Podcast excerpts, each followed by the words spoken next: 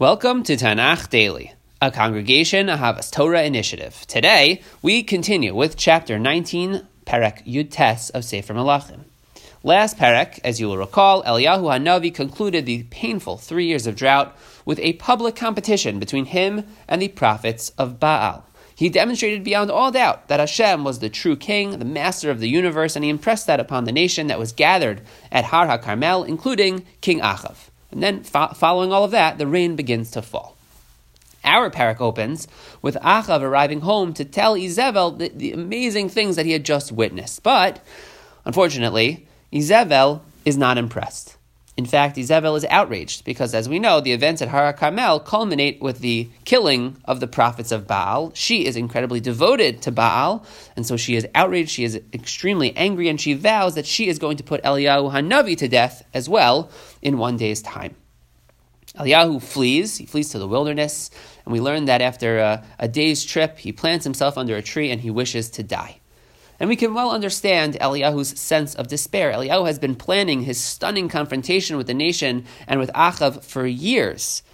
As we've, as we've seen, the human toll of, of, this, uh, of this strategy was enormous as the people suffered terribly from the drought. Eliyahu both experienced and witnessed this firsthand.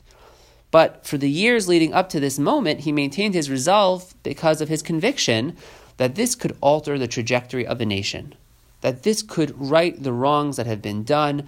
He held on to the belief that this was going to be this watershed moment. Then he executes his plan, and it goes off perfectly. Perek Yud Ches is a masterful display of uh, Hashem's true power over the world and over the universe.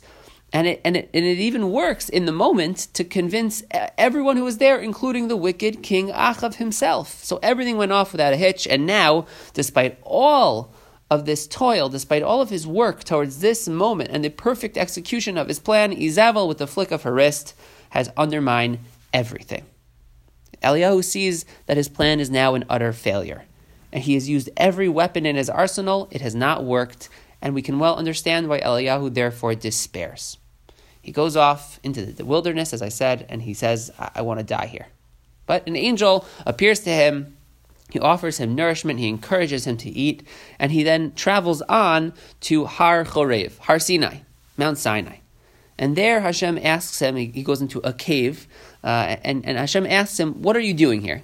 And Eliyahu says, I was very jealous for, for you, God, uh, but the nation has sinned, and I'm essentially the last man fighting this fight, and I give up, I want to die. And then there is this kind of cryptic exchange uh, between Hashem and Eliyahu. He tells Eliyahu to stand on the mountain before Hashem, and then there's this smashing wind, but Hashem is not in the wind, so Hashem brings an earthquake, but Hashem is not in the earthquake, and then a fire, but Hashem is not in the fire, and then finally a still small voice. Once again, Hashem asks Eliyahu, What are you doing here? Why are you here? And he responds in the same exact way as before I was very jealous for you, God, but the nation has sinned. I'm the last man fighting this fight, and I, I give up. I want to die.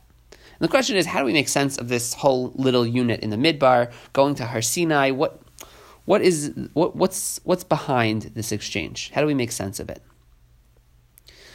There is, to be sure, a lot of room for interpretation here, but broadly speaking, it seems to me that Hashem is trying to teach Eliyahu that, that though Hashem can be a crushing force, God can appear in the world in a, in a harsh way, uh, Hashem can also and at times must appear in the world as a still, soft voice. And while Eliyahu would like to see God punish the nation and to be that crushing force, that earthquake, that wind, Hashem wants to manifest himself in a still small voice, trying to correct the nation in a gentler, more forgiving, more merciful way. So it seems to be, I think, broadly speaking, that that seems to be the clash here. And Hashem is rebuking Eliyahu uh, for his stern and punishing approach to the nation and yet Eliyahu doesn't really get the message because even after this incredible display of the, the wind and the fire, right? Eliyahu still responds. When Hashem asks him, What are you doing here? Uh, his response is the same. His response is unmoved. He nonetheless is, uh, is still in this kind of very jealous, zealous, uh, punishing mode, wanting Hashem to punish the northern kingdom, uh, and he's, he's not uh, kind of moved from that course. I think this interpretation is strengthened when we realize the location of this encounter. It happens at Chorev, where when else have we had a kind of uh, similar exchange? Uh, we, we, we had a similar exchange, similar and different, uh, in the context of Moshe Rabbeinu, of course, after uh, the giving of the Torah on Har Sinai at Chorev. Uh, the nation sins with the golden calf, and then Moshe once again ascends the mountain. He's in just like Eliyahu. He's in the, a, crack uh, in the mountain. He's in a cave in the mountain, and Moshe begs Hashem for mercy, and that's where Hashem presents the Yud Gimel Midos Harachamim. Hashem responds and uh, and gives in to Moshe's request for for mercy in that moment. So we find that uh, in this exchange, Moshe Rabbeinu is begging for mercy, mercy whereas Hashem is, uh, let's say, in the default, was going to be more punishing and harsh, was going to destroy the nation. And here, the roles are reversed. Eliyahu is the one who's being strict. Eliyahu is the one demanding harsh justice from Hashem, and it is Hashem who is, is, is insisting on, on mercy. And so Hashem brings him to this place to try and, and remind him of the role that Moshe was playing in this moment, and by extension, um, the role that Hashem would like to see Eliyahu playing. We would like to see the, the Navi as the, the one who is speaking on behalf of the nation and not the one who is trying to prod Hashem to be more exacting. So the roles are completely reversed. And once we understand the significance of the location, we appreciate kind of the, the, the deeper meaning of the question that Hashem keeps prompting uh, Eliyahu with. He's saying, What are you doing here? Hashem is trying to impress this message on Eliyahu. He's trying to say, Look, look, wh- why did I bring you here? The message, recognize what took place here and recognize what I would really like uh, from you as a Navi. But as I said, and as we saw in the text, Eliyahu's response is unchanging.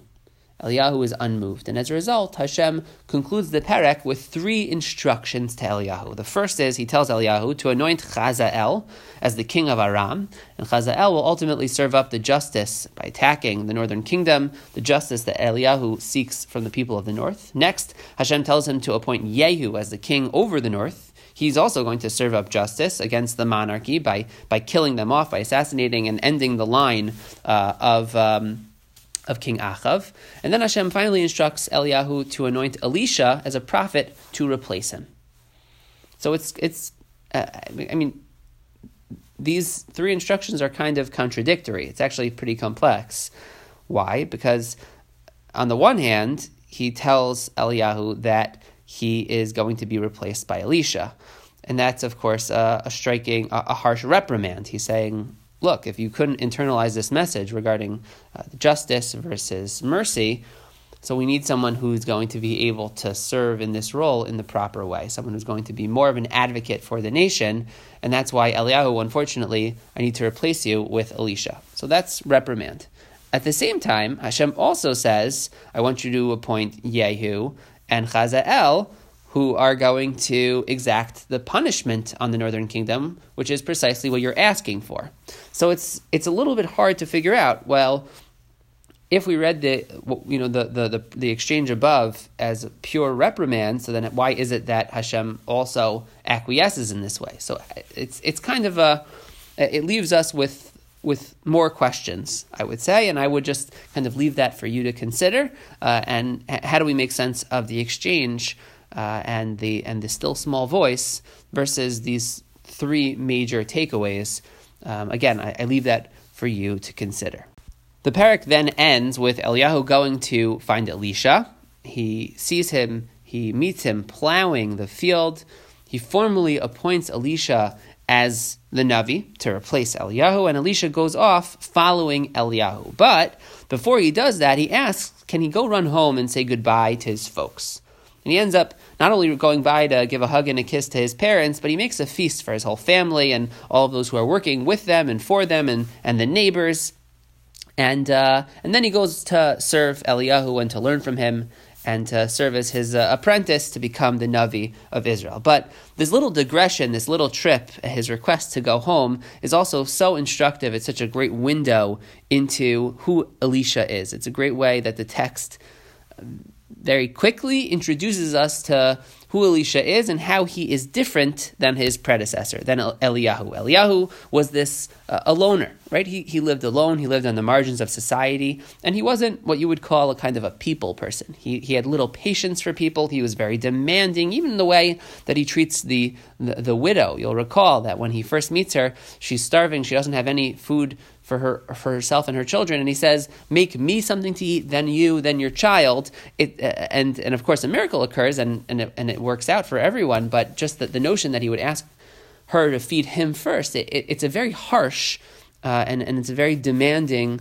uh, type of uh, persona that Eliyahu has, and here we find Elisha who is uh, is told, you know, you have this opportunity of a lifetime to follow after Eliyahu, and he says, you know what, can you just give me a minute? And he runs home, and not only does he uh, go home to say goodbye to his folks, but he makes a feast for the whole nation. Even just the fact that he finds him plowing, it shows that Elisha is a man of the people. Elisha is someone who is um, ha- has a, a very different type of personality, a very different relationship to his neighbors, to his fellow man than Eliyahu, and in, and in that way, we're made to understand that Elisha uh, is, is suited to succeed in ways that Eliyahu was unable to succeed. And in the prakim ahead, we will see uh, exactly how that plays out. That's it for today. Chazak ve'ematz and happy learning.